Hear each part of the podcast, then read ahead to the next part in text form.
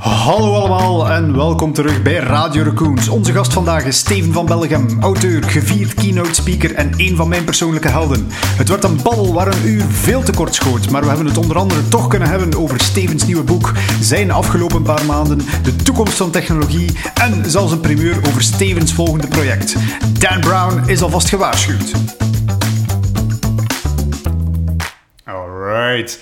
Hallo allemaal, welkom terug bij Radio Raccoons. Hier bij mij vandaag heb ik naast mij Steven voor mij, Steven van Bellegem, auteur, keynote speaker, customer experience expert, maar bovenal een familiemens. Oh, een familiemens. Dat hoor ik heel graag als iemand die net ook verhuisd is om dichter bij de familie te zitten. Kijk. Dat is uh, alvast een mooie klik.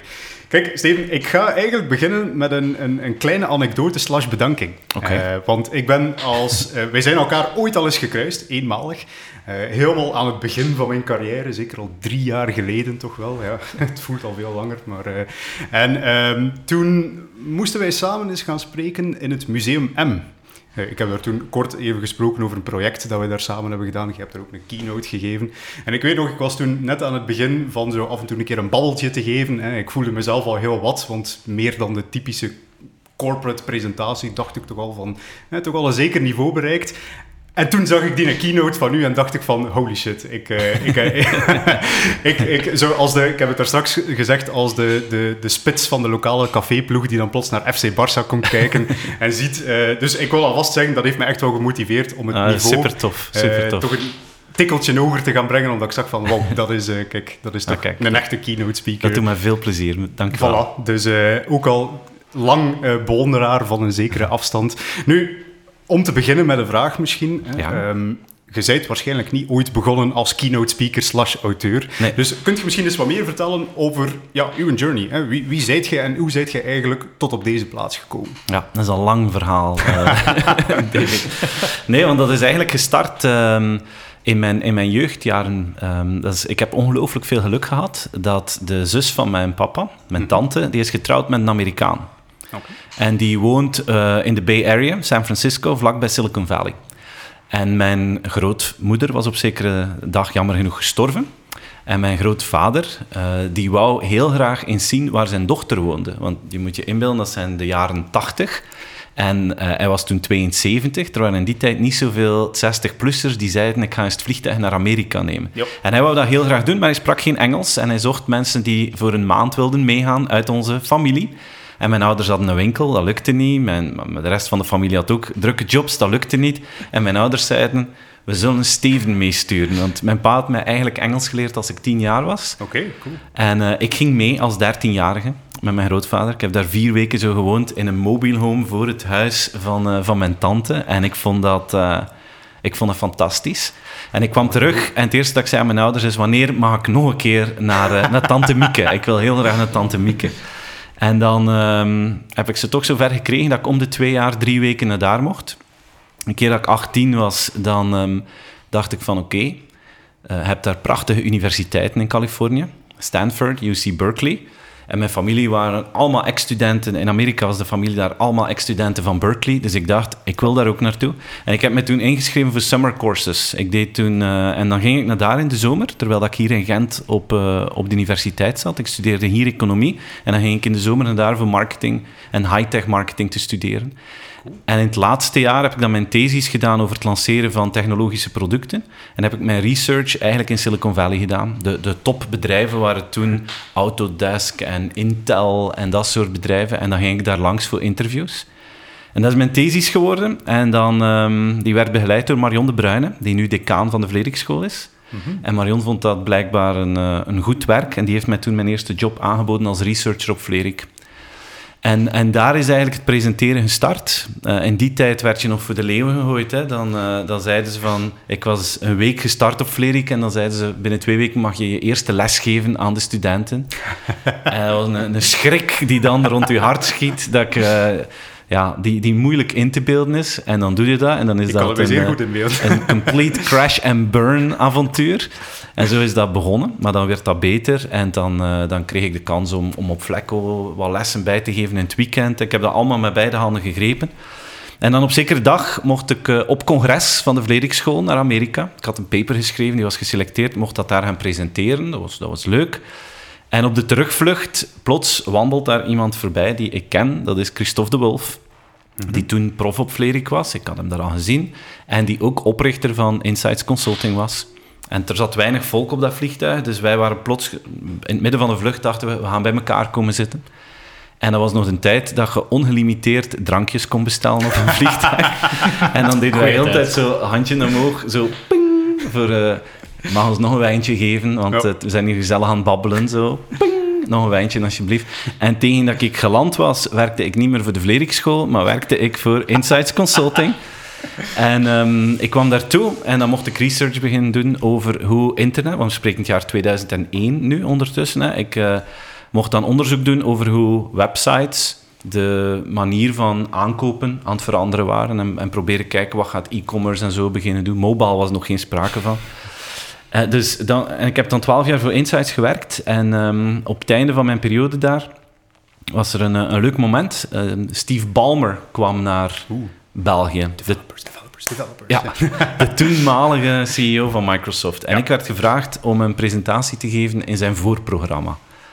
En ik dacht, ja, oké, hier, moet ik iets, eh, hier moet ik toch een keer veel tijd in stoppen. Dus ik heb dan een nieuw verhaal gemaakt. En de titel van dat verhaal was The Conversation Manager. Mm En ik heb dat daar gegeven. En um, achteraf kreeg ik daar positieve feedback op. En ik merkte dat woord, de Conversation Manager, de mensen namen dat meteen over. En Christophe de Wolf, uh, opnieuw Christophe, hè, CEO van Insights, die zegt: Steven, dat is eigenlijk een, uh, een goed verhaal. Misschien moet je daar een boek van schrijven. Ik heb gezegd: Het is goed, uh, ik ga dat van de zomer doen, zomer 2009. En dat heb ik gedaan. En ja, sindsdien kom je in dat circuit terecht van dat, van dat spreken. Merk je dat ik dat goed... Ik kan dat wel goed, denk ik. Ik, ik doe dat graag. En ik, ik, haal, krijg daar energie van, van dat te doen. En dat ben ik nu tien jaar, elf jaar aan het doen. En ik amuseer me daar nog altijd iedere dag mee om dat te proberen verfijnen, daar beter in te worden en mensen zo een, eh, een boost van energie en nieuwe ideeën te geven. Zo, is dat, zo is dat gebeurd. Amai. En, en dus een lang verhaal, ik had het gezegd. Nee, nee, nee, zeker. het was een super interessant verhaal. Uh, dat is echt de Bay Area meegemaakt, nog voor het eigenlijk geworden is wat het vandaag is. Ja, toen was dat vooral hardware en ja, over...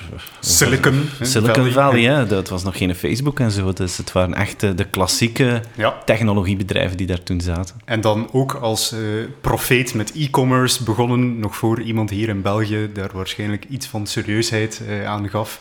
Terwijl dat misschien in het buitenland al wat meer het geval was, durf ik dan wel zeggen. Ja. als ik eens kijk naar, naar uw verhaal, naar uw website, naar uw boeken hè, in het algemeen, dan komt daar toch altijd één woord centraal, altijd naar boven. Als we de, de het SEO-rapport zouden gaan bekijken, denk ik dat ik met stip bovenaan het woord customer mag zien. Klant. Ja. Right. We leven vandaag een beetje in tijden waarbij dat mensen zo wat cynisch zijn geworden tegenover bedrijven. Bedrijven hebben de macht en wij hebben niets te zeggen enzovoort. Wat heeft er u eigenlijk toe gebracht om, om die klant zo centraal te zien? Hè? Om, om eigenlijk het verhaal te vertellen vanuit de klant, bedrijven ook te inspireren om te denken vanuit het perspectief van de klant? Ja, kijk, um, ik moet opnieuw terug naar mijn, naar mijn jeugd. Hè, want er zijn twee grote invloedssferen geweest, zeg maar. En dat is uh, Tante Mieke, hè, die ken je ondertussen. Tante Mieke, die heeft gezorgd dat ik interesse kreeg in de, in de technologie. En daarnaast had je mijn, uh, mijn ouders. mijn ouders hadden een, um, een fotografiezaak in Maldegem. Oh. En uh, mijn pa was um, eigenlijk een heel innovatieve manager, heb ik achteraf heel goed beseft. Hè. Okay. Op dat moment ja, kijk je als kind wat dat hij doet en als tiener, maar achteraf gekeken heeft hij eigenlijk heel snel met heel veel nieuwe trends mee beginnen spelen. Ik weet nog goed, ik kwam op zekere dag thuis en hij was uitgenodigd geweest door Agfa. Hè, van, mm -hmm. Toen de, voor de filmrolletjes, hè, ja, ja, van, de, van de fotoproducten. En hij had een seminarie van Erik van Voren mogen meemaken. Ik weet niet of dat je Erik van Voren nog kent, maar in de jaren 80, 90... Uh, was, was, nog niet. was Erik de, de marketinggoeroe van België. Hij is eigenlijk de man die... En beyond. Hij, hij ging toen Europees overal gaan spreken. En Erik gaf presentaties rond direct marketing. Okay, CRM, eigenlijk. Hè? Dat was, dat was zijn, zijn vakgebied. Toen was dat revolutionair in de marketing dat je one-on-one ging proberen doen. Dat was de hype. En dat was typisch iets dat een groot bedrijf eh, een dure consultant inhuurde en daar van alle moeilijke dingen probeerde te doen en dat dat dan nog in het honderd liep. Hè? Dat was zo typisch wat er gebeurde. Klinkt, klinkt nog altijd een beetje bekend Nog soms. altijd een beetje hetzelfde. Maar mijn pa was thuisgekomen, die heeft gezegd, wij gaan dat doen.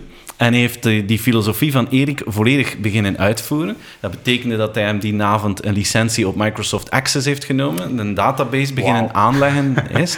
Ik mocht die eh, adressen allemaal ingeven. In het begin zag ik dat totaal niet, niet zitten, maar ik heb dat dan toch gedaan. En zij zijn als een van de eerste kleinhandelaars, zeg maar, met, met direct marketing gestart. Eh, op een heel gepersonaliseerde manier. Mijn pa hield echt alles bij wat dat de klanten deden. Elke avond, minutieus, zat hij die dossiers van zijn klanten bij te werken. Waardoor dat eigenlijk die personalisatie in een printtijdperk eigenlijk state of the art was. En eh, ik heb dat gezien. Ik heb ook gezien dat dat, dat, dat werkt, dat dat opbrengt. En ehm, mijn ouders hebben altijd proberen zo op innovatieve manieren klantgericht te zijn en van alle acties doen die dat je normaal bij kleinhandel niet zo snel ziet. En ik ben daar enorm door beïnvloed. Ik heb altijd geleerd van als kleine jongen dat als je ehm, geld wil verdienen, dat je moet zorgen dat je klanten tevreden zijn over u. En dat Ja. je daar bereid bent super flexibel te zijn. En dat je ja, daar heel vaak extra inspanningen moet doen, zonder dat je zeker weet dat dat ook iets gaat opbrengen, maar dat je daar moet in geloven als persoon die een professioneel iets wil realiseren.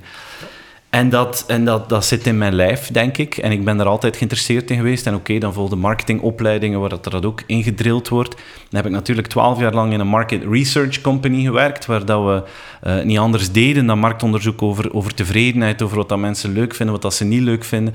Dus op die manier krijg je dan ook een, een professionele reflex om daarnaar te, te kijken. En ik denk, eh, iedereen die in marktonderzoek zit, gaat dat hebben. Om de duur voelde vrij goed aan wat dat er evoluties zijn die interessant zijn voor een klant om, eh, of voor een bedrijf om, om te gaan volgen, om Ja. goed te doen voor, voor klanten. En dat, ja, dat is iets wat ik nu nog altijd probeer op die manier te bekijken, maar daarvan komt die, eh, die interesse, denk Ja. ik. Hè? Ja, heel, mijn- heel leuk om te horen. Het is kijk, een interessante parallel trouwens, want mijn vader werkte ook in een Ah, fotowinkeltje.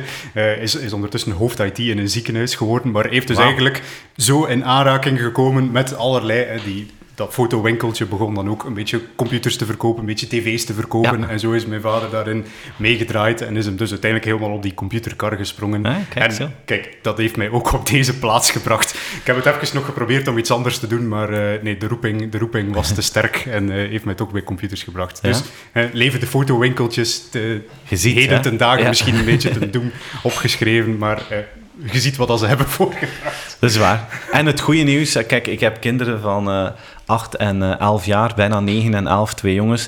En soms denk je van, goh, hopelijk de dingen dat ik zeg en doe, gaat dat invloed hebben. Maar kijk, als je onze verhalen hoort, dan biedt het perspectief om Ik- te ik- ik denk blijven dat het, eh, eh, positief zeker is. eh, daarover Ook- zijn. Ja, de, de volgende generatie, als we kijken naar mogelijkheden rond digitaal. Ik, ik vond het grappig dat je zegt een, een eh, Microsoft Access, eh, want dat was het, het, van mijn IT-opleiding in het middelbare onderwijs. Vandaag de dag zie ik in het lager onderwijs al eh, dingen, dingen zoals eh, Lego Mindstorms die daar aangeleerd worden. Die leren de beginselen van programmeren aan. En dat stemt mij toch wel een beetje optimistisch naar de toekomst toe, denk ik. Als we zien naar zo de, de digitale kwalificaties. Als ik kijk naar de oudere generatie, mijn, mijn oma heeft het nog altijd moeilijk als de, als de Facebook-interface verandert. Ik heb ze zelf leren werken met de computer trouwens. Mooi, Eh, mooi. eh, maar, Vooral impressive dat je oma in het algemeen Facebook heeft, natuurlijk. Hey, hey, kijk, ik zeg het. Mijn verdiensten, mijn verdiensten. maar, maar iedere keer als de interface verandert, weet ik wel, ja, dat, dat wordt een extra lesje dat ik ervoor moet inplannen. En dan kijk ik naar mijn jonge neefje die op zijn vijf jaar een smartphone vastneemt en daar alles mee doet, eh, min of meer. Dus dat is echt wel een, eh, een, een enorme evolutie, denk ik, dat we, dat we de komende jaren gaan zien. Nu, heel concreet ook, hè, ehm, je zegt zelf van hè, boeken beginnen schrijven. Je hebt natuurlijk, hè, wat was het, 22 september, een nieuw boek die uitkomt. 8 september. 8 september. Oh, Ja. de, de tijdlijn is opgeschoven. Ik dacht dat het ergens eind september was. Oorspronkelijk was, Ah. het, eh, was het zelfs in oktober, Mhm. maar de planning is naar voren geschoven door de Great Lockdown. Aha. In eh, maart en april had ik plots iets meer tijd in de agenda dan voorzien. En dan heb ik gedacht, ik ga beginnen aan dit boek. En daardoor is het een aantal weken naar voren geschoven. Alright. Ja. We gaan wel moeten doen alsof hem al uitgekomen is. Hè. Tegen dat de podcast uitkomt, is het boek al uit. Hè. Dus ik heb gezien dat de resultaten fantastisch zijn. Hij is gigantisch veel keer over de toonbank gegaan. Hè. Nu, eh, de, de titel, zien dat ik daar geen fouten in maak. The Offer You Can't Refuse. Ehm, ik heb het boek nog niet kunnen lezen. eh, de, is nog niet uit, dus... geen, eh, eh, maar het, het, het klinkt zoiets wat eh ominous, een beetje duister zo. The Offer You Can't Refuse, een beetje maffia-stijl. Ja, Kunt je eens wat meer vertellen over wat dat we allemaal in dat boek gaan leren? Of een tipje van de sluier lichten van zeker. wat daar... eh, zeker. En eh, ja, de, die offer you can't refuse is natuurlijk een zin die bekend geworden is door The Godfather. Dus Yes. daar hangt wel dat, dat sfeertje rond. nu, daar gaat het eigenlijk totaal niet, eh, niet over. Het is, een, ehm, het is een boek dat tot doel heeft mensen een, een, een positief verhaal te brengen, enthousiasmerend verhaal, over hoe dat je de komende, laten we zeggen, drie tot vijf jaar klantgerichter kunt, kunt worden. Ehm, waarbij dat ik eigenlijk op een drietal dimensies werk. Hè. En de, de basisfilosofie is van, kijk, de voorbije tien jaar zijn er heel veel nieuwe technologieën op ons afgekomen. Hoef ik jou niet te vertellen. Hè. gaan we het 4G, zeker social. Ja. mobile. Maar die zijn ook een stuk matuur. Jouw oma gebruikt die ondertussen. Hè. Dus dan kun je eigenlijk zeggen dat de wereld gebruikt die. Voilà. Dus dat is een, een volwassen curve. En die curve heeft er vooral voor gezorgd in de wereld van customer experience dat er een veel groter gebruiksgemak gekomen is voor klanten. Voor dingen te kopen, voor vragen te stellen, voor op te zoeken. Convenience was eigenlijk een van de leidende factoren in, in hoe dat wij nu werken versus tien jaar geleden.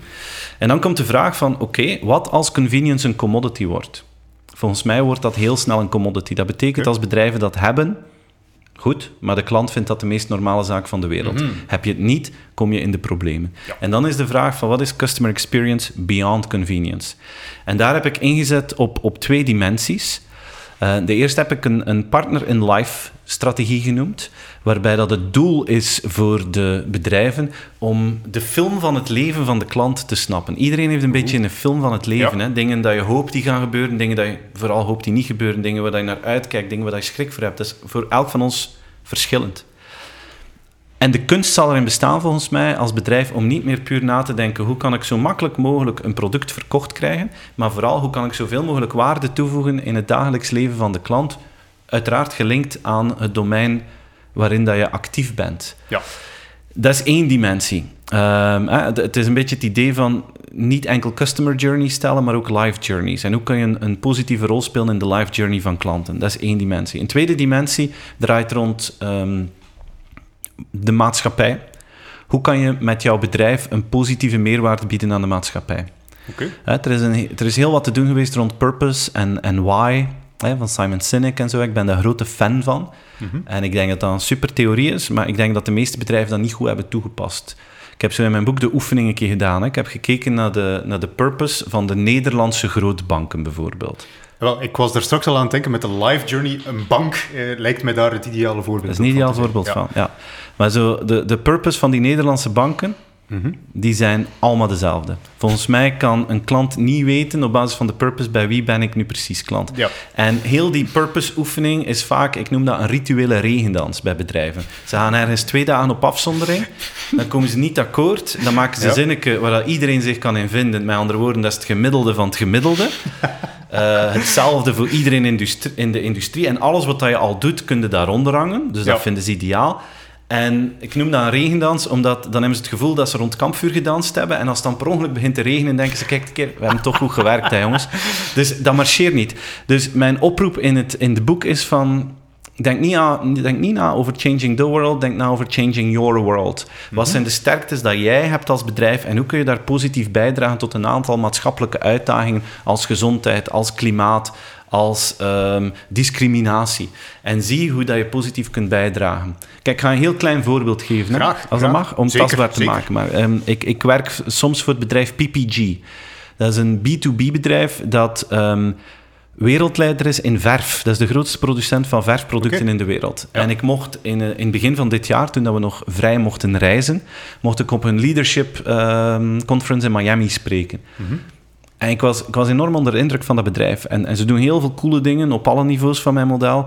Maar ik kwam daartoe en meestal op die leadership conferences, dan kom je 200 mensen tegen die er exact hetzelfde uitzien. Allemaal in maatpak, grijs vestje, blauw vestje, dat soort dingen. Hè. Daar is niks mis mee, maar zo ziet het eruit. En ik kom daartoe, ze hadden mij uitgenodigd voor de lunch. Ik draai zo om de hoek en ik denk, oei, Dat is nu ook de eerste keer in mijn leven dat ik overdressed ben. Want ik zag die 200 mensen daar zitten in een t-shirt en een short. Ik dacht, oei, die hebben dat niet verteld aan mij. En ik ging wat dichter en dat was, uh, er stond op PPG Community op die t-shirt. Ik zeg van, ik mag me dat niet kwalijk nemen, maar meestal zien die leadership meetings er anders uit dan hoe dat, dat hier is. En die vertelde, zei, ja, maar ja, we hebben vandaag uh, aan onze PPG-community gewerkt. En wat is dat?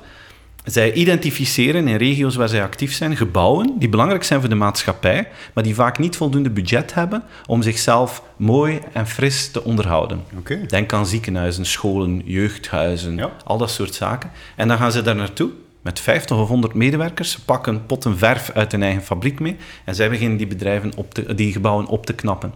En zo doen ze er honderden per jaar met de eigen medewerkers.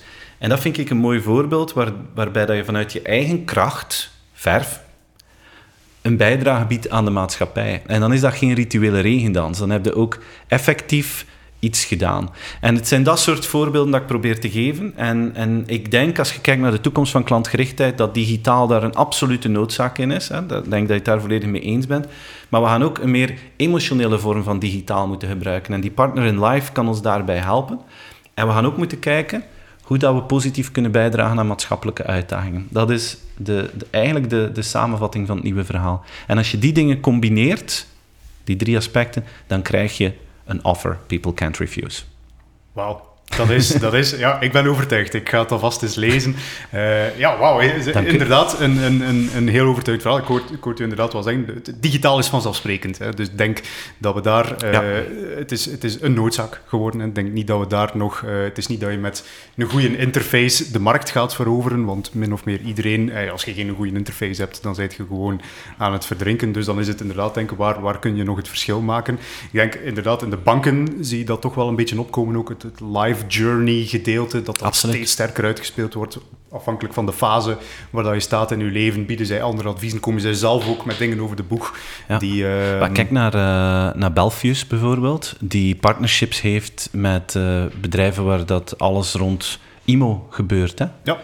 Uh, waarbij dat ze zeggen van kijk, IMO is natuurlijk cruciaal in de life journey voor heel veel mensen, maar ook in de relatie met een bank. Wij zijn gaan partneren met IMO-bedrijven om daar een veel sterkere rol te gaan, uh, te gaan spelen. KBC dus ook altijd zo'n goed voorbeeld nu. Prachtig. Die dan allee, letterlijk elk ding dat je zo gezegd in je leven doet, via de app zou moeten kunnen doen. Ik vind altijd wel een, een leuk idee daarvan. Ja, ja, en pas op, we zijn vaak aan het uh, klagen over dat wij in België achterlopen en zo, maar ik denk nu KBC en Belfius dat zijn echt wel topvoorbeelden in Europa. Hè, op, ja. en, en misschien zelfs breder op vlak van financiële bedrijven die het verschil maken vandaag.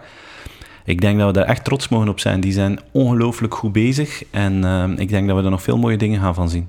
Zeker. Ik, ik, ik, merk ook wel op technologisch vlak. Hè. Het is altijd een beetje het, het, cliché geweest. Het zit zelf nog altijd een beetje in mij dat uh, België op technologisch vlak de vorige revolutie hebben we gemist. E-commerce, we gaan allemaal gemist, naar ja. Amazon, naar Bol. Ik, Ja. ik ben daar zelf heel dankbaar voor, want ik gebruik dat vaak een beetje als de geestel om bedrijven zo wakker te schudden van kijk, hè, eh, eh, Let op, jongens. mijn technologie ehm, is, is vandaag nog niet super matuur, maar eh, dat dachten ze van e-commerce ook en toen was het plots te laat. Maar tegenwoordig heb ik echt al ja, heel wat gesprekken gehad met bedrijven waar dat je totaal niet van verwacht. En je zegt nu zelf, een verfwinkel, nu niet bepaald een sector waarvan dat je zou denken, allee, een verfproducent, Producent, ja. niet echt nu zozeer een winkel, een grootste producent, dus een beetje neerbuigen misschien. Zo, het verfwinkeltje hier in Gent. eh, allee, ja. De, de verfindustrie, nu niet meteen waar, waar dat je zou van denken, die, die, die, die zijn enorme vooruitgang. Allee, die, die zijn enorm aan het investeren in innovatieve management- en technologieoplossingen. Maar ik heb dan zelf ook al gesprekken gehad met een, met een plastiekproducent, waarvan dat ik dacht van ja,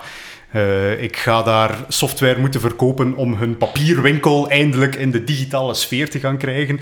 En daar zijn enorm interessante gesprekken over artificiële intelligentie en zelfs quantum computing uitgekomen. Dat ik zelf ook zo'n beetje verdwaasd naar buiten kwam van wow, wat is er hier nu net gebeurd? Eh, eh, waar zat dit bedrijf al heel mijn leven? En dat is dus blijkbaar een beetje een tendens die we in België toch wel meer kunnen zien dan de afgelopen jaren. Dus ik hoop dat dat ook als, eh, als, als kleine ondernemer van een innovatief softwarebedrijf mag dat toch wel eh hoophevend signaal zijn. Nu, ehm, even iets helemaal anders. Het is, het is bijna een verplichting. Ik doe het bijna niet graag, maar eh, toch eventjes babbelen over corona. Eh, Ja. dat we daar toch, eh, je hebt het zelf nu gezegd, hè, je had wat meer tijd. Misschien eerst op een, op een persoonlijk vlak. Hè. Als keynote speaker kan ik me wel voorstellen. Ik zelf doe ook heel wat babbeltjes in, op kleinere podia links en rechts in Vlaanderen. Ja, dan gebeurt plots corona en dan kun je nergens meer naar buiten. Hoe, hoe heb je dat zelf ervaren eigenlijk? Ja, in het begin, ik weet dat eh, de miserie is bij mij begonnen de laatste vrijdag van de krokusvakantie. Wij waren met ons gezin in, eh, in Tenerife. Wij gaan altijd een weekje naar Tenerife in de Oké, krokusvakantie. En ehm, de vrijdag kreeg ik een e-mail van een eh, Engelse klant. En ik had daar een soort tour van Europa gepland. Ik had zes presentaties in verschillende landen voor, Ja, voor hun ja, klanten en zo. En we gingen dat samen doen. En die cancelde die alle zes. Maar daar zaten dingen bij in juni, bijvoorbeeld. Mhm. En ik zeg tegen mijn vrouw, die, die mannen die zijn zot geworden. Hè? Die, dat, is- er zal, dat zal daar niet goed gaan in dat bedrijf, want dat zal Eh. kostcutting zijn om nu al iets in februari te gaan wegdoen in juni. En ik, ik was een klein beetje boos zelfs. Ik vond dat niet, niet leuk. En als excuus COVID-19 dacht ik, jongens, Een virusje in China. ja, dat is nu ook overdreven.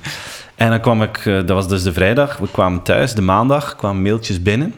En eh, twee weken nadien was heel mijn agenda leeg, letterlijk. Alles was weg tot aan eind, eh, eind juni. En ik, eh, ik heb enorm veel hartpijn gehad, omdat ik had, in alle eerlijkheid, ik had een, een fantastisch schema. Ik keek er enorm naar uit, naar mijn Ja. voorjaar. Ik ging twee keer naar Australië, ik ging naar Kuala Lumpur, ik ging naar Panama Oh.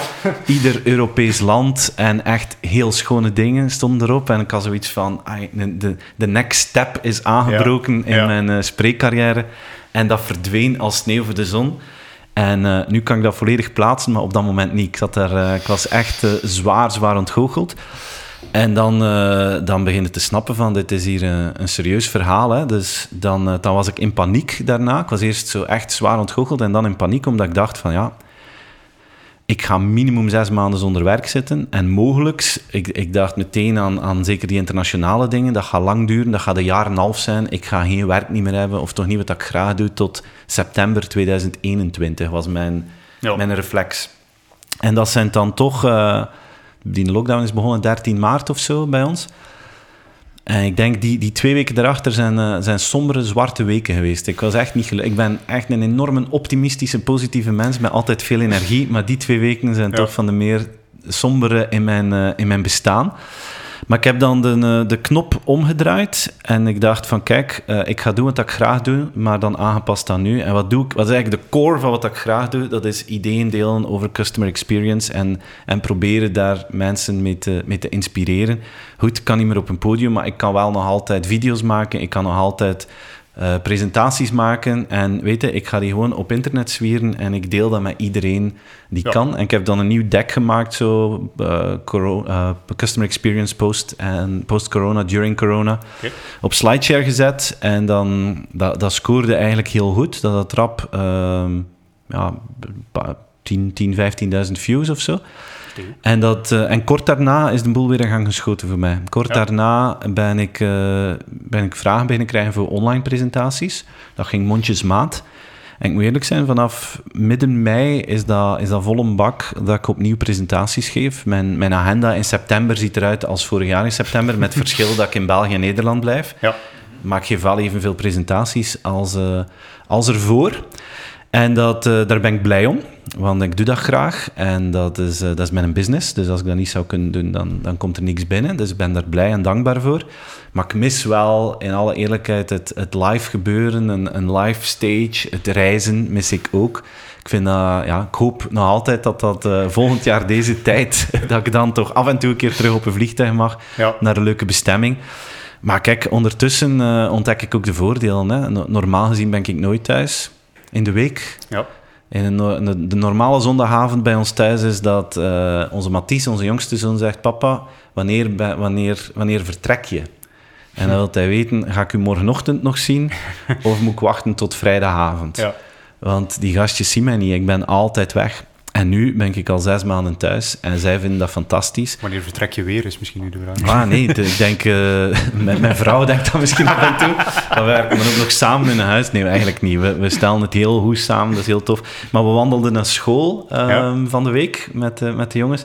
En onze Mathies zei, papa, het is toch eigenlijk een eh, win-win geworden. Hè? Hij zegt, je kunt nog altijd presentaties geven en wij zien elkaar elke dag. Ja. En dan dacht ik van, ai, dat, is ook, dat is ook schoon. Hè? Dat is, eh, Het vaderhart smelt. ja, ja, ja, ik was daar echt eh, heel, heel content van dat hij daar zoveel plezier van heeft. Dus kijk, Ja. ik denk dit schooljaar ga ik nog elke dag of toch heel vaak mijn kinderen zien. En dat is een, een enorme meerwaarde in mijn leven dat ik anders niet heb. Dus het heeft voor- en nadeel. Kijk, dat is heel mooi om te. Ook, ook heel wat parallel eigenlijk, want ik dus ook, eh, een groot deel van mijn job bestaat erin om in de auto te rijden, naar klanten te gaan, eh, daar babbeltjes met klanten te gaan doen. Ja. Dus ook het favoriete deel van mijn job, zo mijn, mijn verhaal kunnen brengen en mensen eh, overtuigen van mijn verhaal enzovoort. En dan plots, ik zat toen nog in een klein studiootje vlak bij Leuven, een beetje mijn, mijn eh, uitvalspost, zeg maar, om in Leuven te kunnen gaan werken. En dan zit je daar, hè, zat ik daar in mijn klein studiootje, zo een beetje opgesloten. In het begin ook helemaal zo gefrustreerd dat ik nergens meer naar buiten kon, nergens meer kon Ja. gaan babbelen. En nu weer ook, merk je, ik ben ondertussen verhuisd, ik heb nu eh, een huis samen met mijn vriendin. Merk je ook wel van, goh, ja, er zijn, er zijn toch wel wat voordelen aan, aan dat thuiswerken en samen terug in dat ritme zitten. En ik zie nu mijn vriendin elke dag, dat gaat heel goed.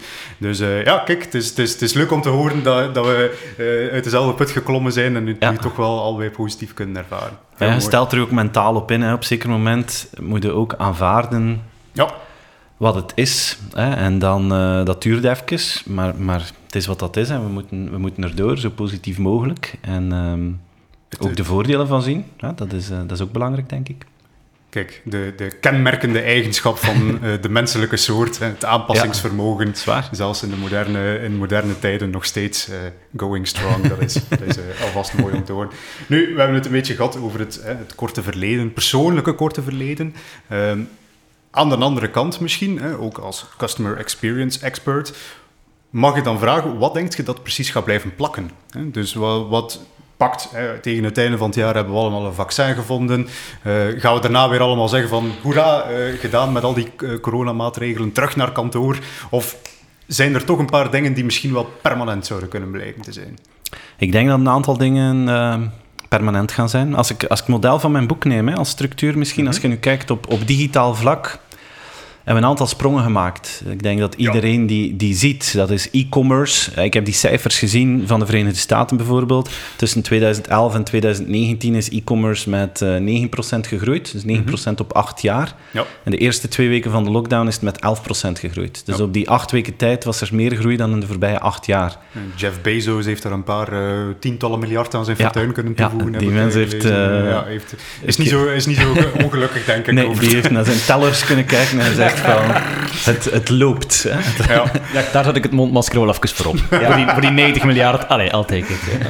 die, die zat er te huilen in zijn privéjet. alleen in, eh, Turkers, Turkers vliegen om toch nog iets te kunnen doen. Zo. Nee, maar en wat je nu merkt, de, de- we zitten in het seizoen van de bedrijfsresultaten. De lockdown is, is overal gestopt, mensen kunnen naar winkels, maar het e-commerce zakt niet terug. We hebben geen Black Friday effect van een piek en naar beneden, het is een nieuw Ja. plafond. Ja. En dat gaat blijven, dat merk je. Eh, en dat is op twee niveaus. Dat zijn mensen die voor het eerst e-commerce ontdekken en zeggen van, hey, that's fine. En het was een studie van McKinsey deze week die zei dat 80% van de nieuwe e-commerce gebruikers zegt ik ga dat gewoon blijven doen, want dat werkt goed. Maar ook de bestaande e-commerce gebruikers hebben ontdekt van eigenlijk kan ik alles kopen online. Ik heb met de mensen van Bpost eh een keer gebeld hierover om zo een keer voeling te krijgen van wat, wat gebeurt er? En die zeggen, Steven, je wil niet weten wat dat wij allemaal geleverd hebben tijdens de lockdown. Hè? Dat ging plotseling over zakken cement van 25 kilo die mensen online beginnen kopen. Dat zijn de meest rare dingen. Best je postbode. Ja, hij- voor hen, hij zegt, het was alle dagen kerstdag qua volume. Ja. Maar de, de rariteiten die erbij kwamen, was voor hen ook nieuw. Moesten zich op organiseren. Dus veel mensen hebben zoiets van, ja, als zij die cement naar huis brengen, is dat eigenlijk wel gemakkelijker dan dat ik dat in mijn auto moest sleuren en zo. Dus er, is ook, er zijn ook veel nieuwe categorieën bijgekomen. Dat is absoluut een blijver. Eh, een tweede blijver is natuurlijk ook digitale meetings. Hè? Hybride natuurlijk. Wij zitten hier samen en ik amuseer mij hier tien keer beter dan dat we dat van op afstand zouden doen. Dat is zo.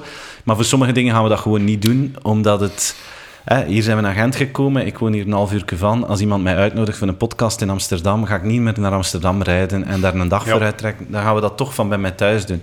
Business travel gaat daar zonder twijfel eh, een impact voelen, denk ik. We gaan elkaar nog zien, maar waarschijnlijk niet voor elke meeting ehm, dat doen. Dat blijft één. Ik denk ook papier, gaat veel minder papier zijn. Ehm, handtekeningen. Ja. Ik, ik sprak van de week met een aantal eh, mensen uit de, uit de sector van notarissen en advocaten die, die een keer iets wilden doen. E-signen. E-sign is nu, een- DocuSign is de normaalste zaak van de wereld geworden. Terwijl vroeger was dat zo op een stapeltjes papier als er iets gebeurde. Dat is, dat is gepasseerd. Dus je, je ziet toch wel een aantal dingen die blijvend zijn hè, op, op digitaal vlak. En als ik daar nog even op mag doordoen, ik, ik ben een enorme fan van Carlota Perez. Carlota Perez is een ehm, professor economie uit Venezuela. En die heeft heel haar leven eigenlijk eh, research gedaan over transformative technologies, die zo impactvol zijn dat ze de maatschappij naar een nieuwe fase brengen. En de voorbije 240 jaar hebben we er zo vijf gehad. Dat is de industriële revolutie, dat is eh, stoom, staal, massaproductie en nu digital. Ja. En wat zij ziet in haar onderzoek is dat elke keer als er zo'n grote revolutie komt, dat dat hetzelfde patroon heeft.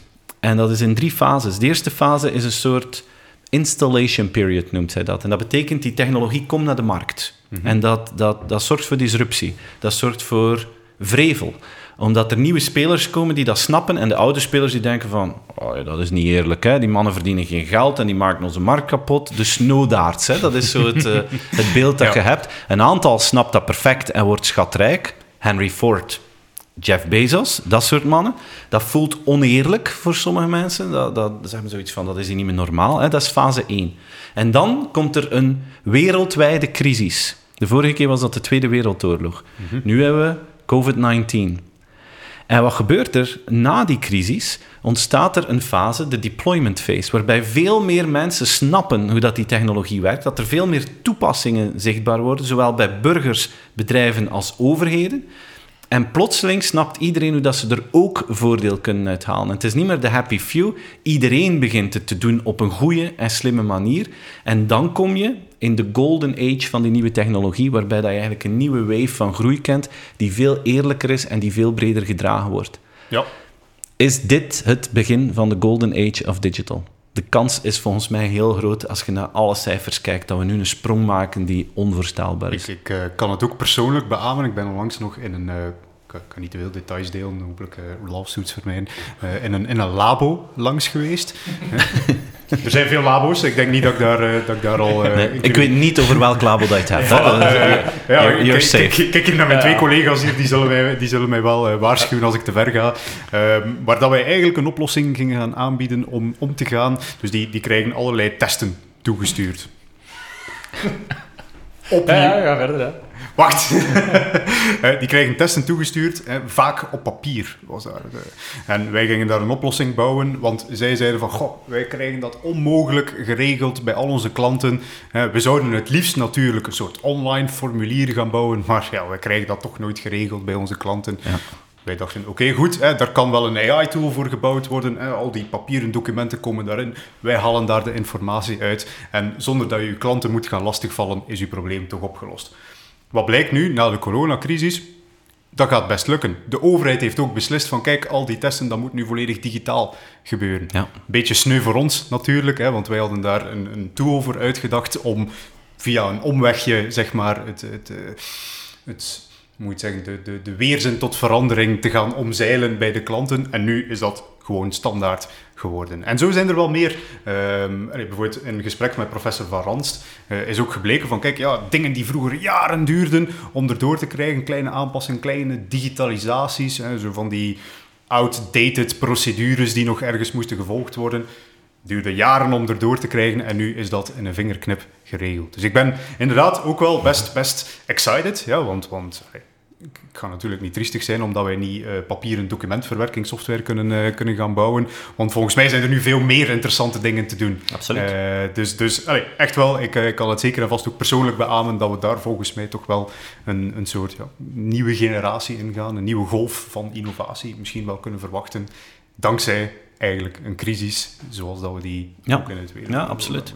En, en eh, een tweede dimensie, hè, los van het digitale, waar dat er op vlak voor naar de klant door corona iets veranderd is, en ik denk dat dat een belangrijke is voor bedrijven om bij stil te staan, is dat in een aantal sectoren het veiligheidsnet voor de klant weggevallen is. Neem de reis- en de eventsector. Mhm. Hè, bijvoorbeeld, mijn kinderen zijn grote fan van Niels de Stadsbader. Dus wij hadden tickets voor Niels in het Sportpaleis. Dat ging in oktober plaatsvinden. Niels heeft ons een eh, berichtje gestuurd om te zeggen: jongens, het is volgend jaar in oktober. Dus dat is een jaar uitgesteld. Dat contract dat wij normaal hebben met dat soort events is voor een stuk verbroken. Hè. Vroeger kocht een ticket voor Niels de Stadsbader en je wist, ik ga daar naartoe en er moet al iets heel ergs gebeuren dat dat niet zou kunnen doorgaan. Dat is Ja. een, een bijna garantie op succes. Bij reizen ook geboekte reis, je mag daar naartoe en je weet wat dat u daar te wachten staat. Nu is dat contract verbroken. Gaat dat doorgaan binnen een jaar met Niels de Stadsbader? Ik weet dat niet. Ga ik nu nog nieuwe tickets kopen voor Reggie in het Sportpaleis?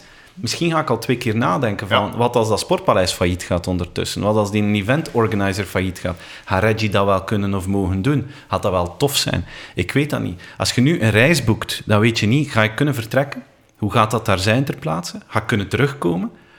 Ga ik mogen werken als ik terugkom? Mogen mijn kinderen naar school als ik terugkom? Moet ik mij laten testen? Je weet niks. Het is één grote onzekerheid. Dus het volledige vangnet dat je normaal hebt met een- een, vast contract, is weg. Ja. En als je vandaag in de reissector zit bijvoorbeeld, moet je daar heel goed bewust van zijn. De, de partner in life vroeger van een reisbureau, dat was zorgen als jij iets boekte met je vriendin, dat dat de- perfect in lijn was met alles dat jullie leuk vinden en alles dat Ja. jullie ambetant vinden als ze dat oplossen. En dat jij je daar geen zorgen moet in maken. Dat is de, de dream experience, partner in life. Vandaag is dat niet meer zo. Vandaag moet je ervoor zorgen dat je dat vangnet installeert. En dat betekent, partner in life voor reisbureaus, dat je alle risico op je moet pakken. Als mensen niet kunnen vertrekken, dat is uw probleem. Maar als Ja. jij wilt dat ze boeken bij u, dan ga je moeten zorgen dat je daar een veiligheidsnet hebt. Als blijkt dat die experience daar minder goed gaat zijn weet, dat, dan een safety net nodig voor alternatieven klaar te hebben. En dat is een heel andere insteek qua customer experience en verwachtingen van klanten dan voor COVID. En dat is volgens mij ook een groot verschil in een aantal, in een aantal sectoren die nu moeilijkheden hebben. Ja, ik vind het zelf een heel interessante wisselwerking tussen enerzijds maatschappij en anderzijds technologie. Sommige mensen zouden zeggen, hè, on- onze maatschappij is technologie.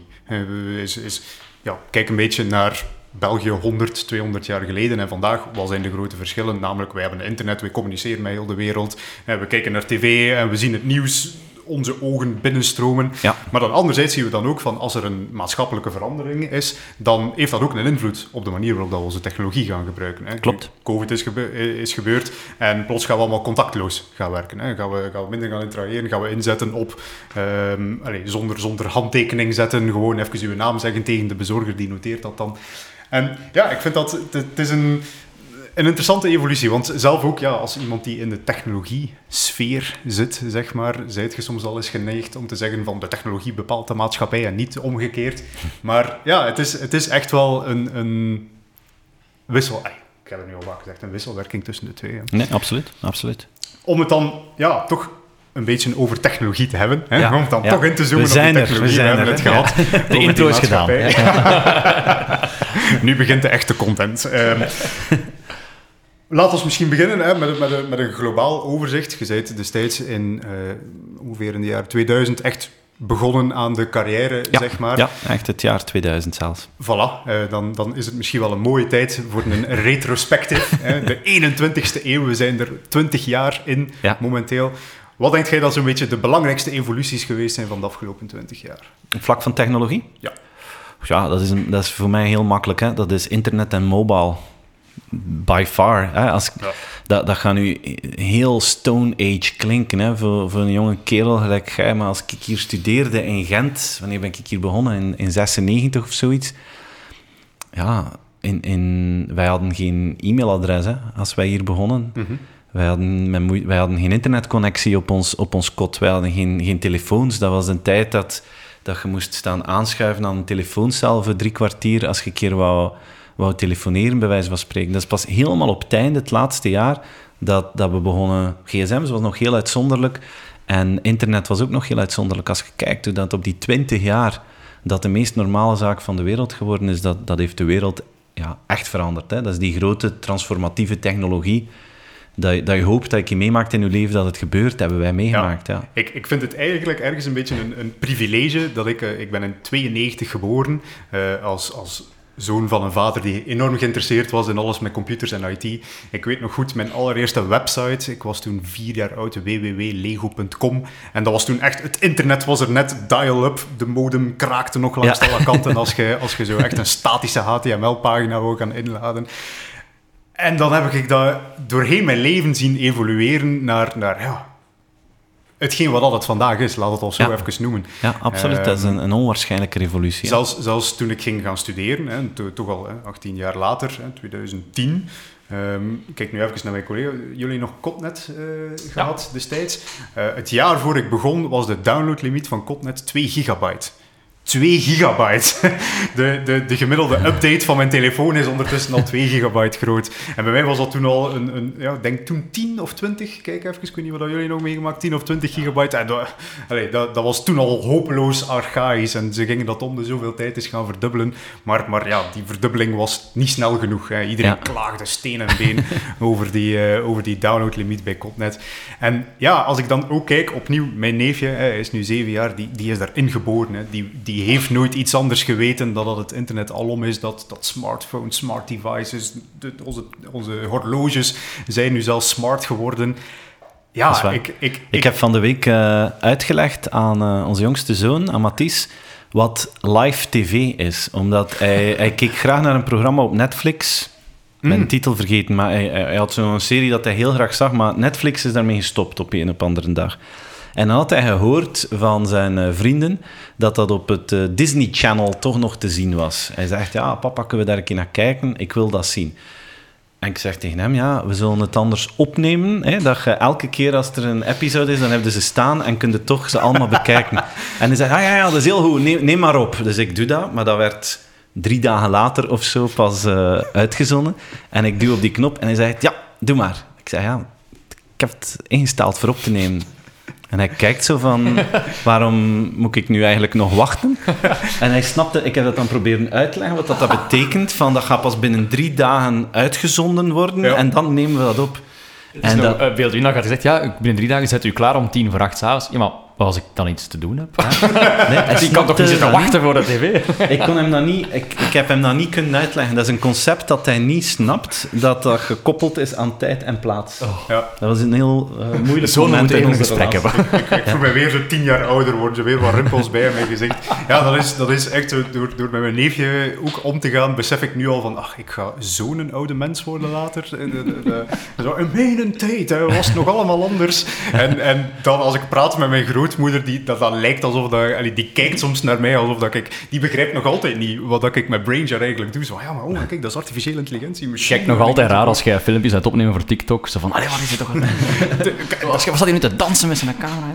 Daar, daar zit ik nu nog niet op op TikTok. Zo, zo oud ben ik al. Zo oud ben ik al. Ik heb zoiets van, ah, Facebook, dat is toch meer dan genoeg.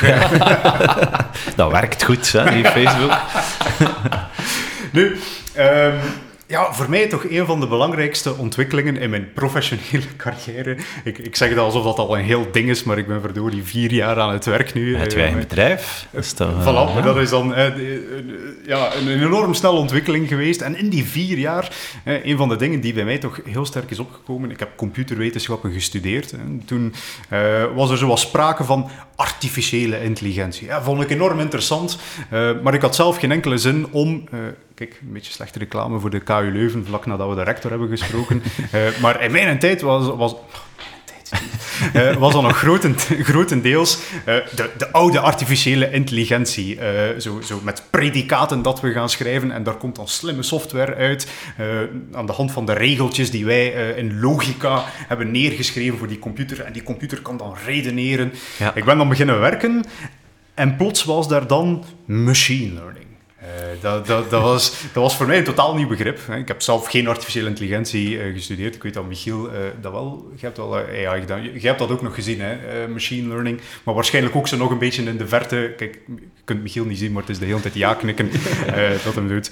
Ehm, dus ik had er helemaal geen contact mee gehad. En plots veranderde alles. Plots, plots kwam dat overal, machine learning, machine learning, machine learning. Toen dat ik begon, had helemaal niemand daarvan gehoord. Opnieuw vier jaar geleden, nou, niet helemaal niemand, maar toch in de businesswereld quasi niemand. En nu, ja, zien we dat overal. De meeste mensen hebben ook al een beetje een begrip van artificiële intelligentie en machine learning. En ik zie ook dat dat in uw boeken aan pas komt. Hè. Het- Ja, het- het- zeker. boek, sorry, de titel Customers Day After Tomorrow. Day After Tomorrow, dat was het. Hè. AI speelt daar ook een enorm grote rol in. Hè. Voice interfaces enzovoort. Dus dat, dat lijkt mij, ik weet niet of je daar akkoord mee gaat, eh, toch wel de evolutie van de komende vijf jaar te zijn. Een beetje een doorzetting van die digitale revolutie natuurlijk, maar eh, het lijkt mij toch wel een beetje gebiased ook wel als een AI-softwarebedrijf natuurlijk. maar dat AI daar misschien wel de volgende golf in gaat spelen. Hè, dat we nog meer geïntegreerd gaan worden met onze digitale systemen. Ja, zonder enige twijfel. Ik, uh, ik, ik spreek nu dikwijls over general purpose technologies. Hmm. Um, nieuwe technologieën die het potentieel hebben om elke industrie te veranderen. En zoals ik al zei, mobile en social, dat is matuur. Nu staan we aan het begin van een nieuwe curve. En AI is daar één van, volgens mij. Quantum computing is daar een andere van. Cloud is nu ook uh, nog aan het evolueren. Robotica. zijn allemaal technologieën die aan de vooravond van een doorbraak staan. Ja. En wanneer dat die doorbraak er is, hè, dat weten we niet. Maar één ding is zeker, binnen 10, 15 jaar gaan deze technologieën een enorme impact hebben op ons dagelijks leven en op de manier dat de wereld georganiseerd is. Dus ik, ik volg dat volledig wat je zegt. Ja, een van voor mij de interessante ontwikkeling van de afgelopen maanden, hè, we gaan de horizon nog meer verkleinen, eh, van vier jaar naar een aantal maanden, is voor mij de, de doorbraak eh, van taal-AI. Natural Language Processing heet dat dan uh, met, met, een, met een chic woord om te zeggen. Hè. Artificiële intelligentie die heel goed met taal kan omgaan. Uh, ik vind het grappig, General Purpose Technologies, GPT. Een van de, de, ja, de grote buzzwords vandaag de dag in de AI-wereld uh, is GPT-3. Dat is een taalmodel, een, een systeem. Hoe is dat systeem getraind? Wel, min of meer, ze hebben al een tekst van het internet gehaald. Allee, niet al een tekst, maar een hoop tekst van het internet gehaald. En ze hebben aan een machine learning systeem gewoon gezegd van kijk, hier is een zin. We halen er één woord uit. Probeer te voorspellen wat dat er op de plaats van dat ene woordje zou moeten komen staan. Heel, heel, heel kort samengevat. Ja. wat, wat, allee, het zit er toch wel nog wat meer achter, maar daar komt het min of meer op neer. En daar is nu een model uitgekomen en die doet bizarre dingen uh, voor mij. Ik, ik kan iedereen eens aanraden. Uh, het is vrij beschikbaar op het internet. AI Dungeon heet het. Okay. En het is min of meer interactieve fictie. Hè. Ik weet niet, Dungeons and Dragons is zo hè, ge, een vrij creatief spel. En ja. je speelt met iemand anders en je verzint eigenlijk gewoon samen een verhaal. Wel, dat is dat. Hè. Dus je hebt een prompt. De, ik weet niet of dat je nog vroeger adventure games gespeeld hebt, zoals Mist. Uh, take key, ja. open door. Hè. Dat was toen de commando's dat je toen kon typen. Nu kun je echt zeggen tegen zo'n systeem, en nu spring ik op mijn draak, vlieg ik naar het land van e uh, Eleron en ik praat daar met de koningin. En de koningin zegt, en dat systeem gaat verder voor u. Hè. En okay. het laat u toe om helemaal interactief en eigenlijk ook een consistent verhaal te vertellen. Hè. Je kunt ermee praten en je kunt ermee freestylen al wat je wilt. En dat systeem ja, gaat op een hele creatieve manier. Um, ik zal er u straks ook nog eens aan herinneren hoor, want ik ja. vind dat absoluut, dat is voor mij, ik heb in heel veel van mijn talks hè, over de mogelijkheden van artificiële intelligentie gepraat. En hetgeen wat ik toch altijd terugkreeg was van, ja, maar creativiteit, creativiteit, dat, wordt, dat blijft toch iets unieks menselijk. Hè? Zelf dingen gaan verzinnen, dat is toch iets dat we niet hè, in een computer gaan steken. Wel, ik denk als mensen daarmee in contact zouden komen, dat ze toch wel een beetje van gedacht zouden veranderen. Dus dat is voor mij um, ja, echt wel een, een, zeer, zeer interessante evolutie cool. geweest van de afgelopen maanden. Ik ben het momenteel even aan het doen, maar ik moet uh, u niet onderbreken, want ik ben een zombie en ik heb een automatic rifle en een grenade en ik moet onze stad beschermen, blijkbaar. ja, dus ze geven u nu een prompt hè, om, u, om, ja. om, om, u eigenlijk zelf wat creatiever te maken, om uzelf wat te inspireren. Maar jij kunt waarschijnlijk meteen gaan zeggen van, kijk, en ik uh, spring met een Dodge Charger en en, en dat, dat systeem doet gewoon verder met u ongelooflijk interessant ding. Uh, bijvoorbeeld ook, uh, ik weet niet of dat bekend bent met Figma. Dat nee. is uh, een soort design tool. Okay. en daar is het ook gewoon mogelijk om nu te zeggen van, ze hebben daar, iemand heeft daar een plugin voor geschreven, dus in vrije tijd. Hij heeft dat gewoon open source gemaakt, dus dat is nog niet matuur of zo.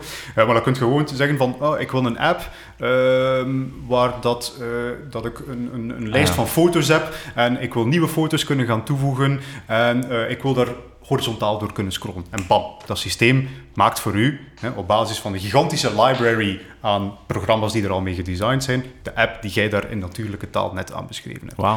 Want dat, dat is voor mij echt wel de missing link in, zeg maar, waar jij ook al van gesproken hebt, de conversational interfaces, ja. hè, de day after tomorrow, die, die steeds belangrijker gaan worden. Dat lijkt mij echt een beetje de, de missing cool, link te zijn. Ja, ik, uh, cool. ik vind het zelf super exciting om in die wereld te zitten, want hey, ik zeg dat dan tegen mensen, waar anders kunt je, allez, welke andere industrie kunt je zitten die van de ene maand op de andere totaal veranderd. Dat is waar. Eén nieuwe ontdekking. En, En het kan overnight veranderen, hè? Dat, is, dat is het leuke. Ik ben op zoek, ik, ik heb zo al die voice assistants thuis staan. En ik vind dat tof, maar af en toe is dat ook creepy. Begint, zeker dat Google-bakje moeit zich af en toe ongevraagd, wat dat heel vervelend kan zijn. Maar het is nog heel basic, Ja. vind ik. Desondanks de hype en het enthousiasme dat ik zelf ook gehad heb. Ik wacht zo op het eh, iPhone achter BlackBerry moment voor, voor voice assistants en dat soort dingen. Hè. Maar als ik jou hoor, dan komt dat, dan Ik, ik komt ben dat alvast excited. Ik, eh, ik Ja. denk zoiets van, eh, geef het nog een paar jaar. Ik vind het heel interessant dat je zo zegt van, in, in mijn boek kijk ik naar de komende drie tot vijf jaar van, van, van de ontwikkeling. Dat is een hele gevaarlijke tijd. Hè. Als expert moet je altijd zeggen, binnen tien jaar, Zwaar. binnen tien jaar is iedereen het vergeten en gaat niemand u pakken op uw voorspellingen. Hè. Het is die drie tot vijf jaar die, die net zo cruciaal is, want dat is misschien wel het moeilijkste te voorspellen van allemaal. Ja. Nu, hè, we zijn al bijna aan onze tijd gekomen. Ik wil zeker en vast nog wat tijd voorzien. De vorige keer had ik geen tijd voor eh, mijn vaste rubriek, die ik tegen wil en dank eh, er toch wel blijven inhouden, de filosofische uitsmijter. Ehm, stel, we gaan nu, we hebben het nu gehad over artificiële intelligentie, ehm, en eigenlijk een beetje het, het, het einddoel, durf ik het niet echt noemen, een droombeeld, het nachtmerriebeeld van sommigen, is zo in artificiële intelligentie misschien best te omschrijven als de perfecte arbeidmachine. Een, een computer, een AI-systeem, een robot, ongeacht wat je er wilt van maken, waar je gewoon kunt van verwachten wat je van de mens verwacht. Even flexibel, kan alle taken uitvoeren die van een mens verwacht. Dus waar dat, dat ergens in onze toekomst zich bevindt, wil ik zeker en vast nog in het midden laten. Daar ga ik geen voorspellingen op doen, niemand gaat mij daarop kunnen pakken. Maar dat zoiets eraan komt, uiteindelijk lijkt mij bijna onvermijdelijk. Nu, volgens u, zou dat een utopisch, een utopische uitvinding zijn, of eerder een dystopische uitvinding? Utopisch, denk ik. ehm, maar maar eh, we gaan daar vroeg of laat wel, wel komen. Hè? En, en eerst op heel gerichte dingen. Simpel voorbeeld. We gaan heel snel auto's hebben die beter kunnen rijden dan een mens. Dus waarom je leven riskeren als je het aan een machine kunt uitbesteden? Ja. Eh, we gaan heel snel, ja, wat zal ik zeggen, ehm, systemen hebben die beter kunnen schrijven dan een mens. Objectiever, meer Ja. fact-based dan een mens. Dus waarom zouden we dat nog zelf doen? En de, de volgende stap is misschien iemand die u, eh, een personal butler, die zowel de boodschappen doet, als de vaatwas leegt, als de vuilbak buiten zet. Daar kijk ik naar uit om zo'n eh, systeem te hebben. Dat lijkt Ja. me fantastisch. En het ultieme, dan kom je in een situatie terecht dat je, dat je eigenlijk een, een systeem hebt dat evenwaardig is als, als mensen. Maar het moment dat je een robot kunt maken die even goed is als mensen, is dat per definitie beter. Ja. Hè, dat, is het, dat is het probleem een beetje, hè, want wij zijn, men, wij zijn altijd wij zijn mensen en dat betekent wij maken fouten. Die dingen gaan veel minder fouten maken, zijn veel meer scalable. Dus de enige manier om daarmee om te kunnen als mensheid is onszelf gaan upgraden. Mhm. Neuralink-style. Neuralink-style, ja. Ik vind dat heel fascinerend. Ehm, kijk, ik ga, ik ga je nog een primeur meegeven eh, die hier perfect in past. Ik vind dat een heel leuk iets. Dat houdt mij enorm bezig. En ik ben daar zo door gefascineerd dat ik een technologie-thriller daarover geschreven heb, over dit onderwerp eigenlijk. Nice. En die komt eh, in november uit. De naam is Uh-huh. Eternal. En dat gaat over wat als je technologie hebt die bijvoorbeeld mensen kan gaan upgraden. Yes. Wat als je technologie hebt die het eeuwig leven belooft aan mensen, want dat kan ook. En dan ehm heb je daar voor- en nadelen aan. Wie droomt niet van het eeuwige leven? Mhm. Maar wat als uw hersenen dan nog veel meer gestuurd kunnen worden dan nu met een Facebook-filter? Yes. En worden dan een rondlopende zombie die in een bepaalde richting gestuurd wordt zonder dat je ook maar enig idee hebt en dat je vrolijk door je tuin huppelt en heel gelukkig bent, maar dat je eigenlijk niet meer echt leeft? Of zijn er net een, een, een superieure generatie dan wat dat we nu hebben? Daar heb ik een verhaal over geschreven en het Dat is... ga ik zeker lezen. Dat, dat vind ik heel boeiend, hè, dat soort eh, discussies, want er zijn er enorm veel voordelen aan en ik, ik praat daar heel graag over. Maar het zijn er ook wel serieus wat vragen bij. En eigenlijk als, als, maybe als slotsom op die, op die vraag is van, kijk, de voorbije ja, mensheid bijna, hebben we ons altijd de vraag gesteld... Wat kunnen we doen met technologie? Kan het? Kunnen we naar de maan? Ja, we kunnen naar de maan, dus we gaan het doen. Kunnen we computers maken? Ja, we gaan het doen. Kunnen we mensen op een, op een gezondere manier eh, langer laten leven? Ja, we gaan het doen. Ik denk de komende deel van de mensheid gaan we af en toe de vraag moeten stellen: willen we het wel doen? Mhm. En moeten we het wel doen? Yes. Kijk, ik heb zo een, een, heb misschien dat experiment gezien in Zuid-Korea. Een paar maanden geleden. Waarbij dat ze een, eh, een mevrouw uitgenodigd hebben. En zij hebben in, haar in een VR-omgeving gezet. En daar kon ze haar overleden dochtertje ontmoeten. Ja. Heb je dat gezien? Ja, ja, ja, ja, ja. Dus ze hebben video gebruikt, ze hebben de voice gebruikt, ze hebben Ja. haar woordenschat gebruikt. En die Ja. mevrouw kon spreken en ont- had een ontmoeting met haar dochtertje dat gestorven was. En eh, dat is heel persoonlijk wat je daarvan vindt, natuurlijk. Maar dat is nu 2020. Je moet je een keer inbeelden. Mhm. In 2040 gaan wij perfect in staat zijn om mensen niet meer te laten sterven. Virtueel gaat iedereen die wil, gaat iemand in leven kunnen houden en daar gesprekken mee kunnen voeren zoals dat wij nu doen. Ja. Dat gaat kunnen, maar willen we dat? Wat doet dat met iemand zijn emoties? Wat doet dat met een rouwproces? Uh, kun je nog wel normaal functioneren als je blijft praten met je overleden kind of overleden ouder? Ik weet dat niet. Maar ik denk wel dat dat de vraag zal zijn, de filosofische vraag van de toekomst. Het is niet omdat we het kunnen, dat we het misschien ook moeten doen. Mhm. En kunnen we, zelfs al willen we het niet, kunnen we het tegenhouden? Kunnen we het tegenhouden?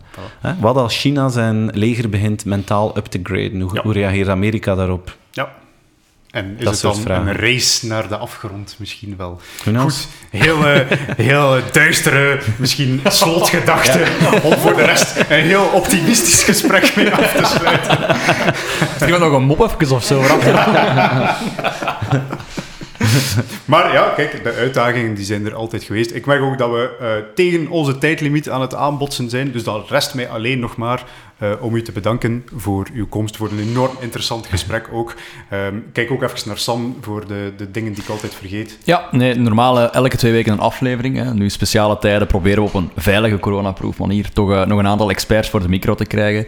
Dus als het interessant is, laat zeker in de comments iets na. Als er nog vragen voor Steven zijn, spelen we ze graag door. En dan ondertussen zal het boek uit zijn. Gaan wij dat ongetwijfeld al gelezen hebben en waarschijnlijk een fantastische review nagelaten hebben. Dus ik stel voor dat iedereen het boek zeker ook koopt.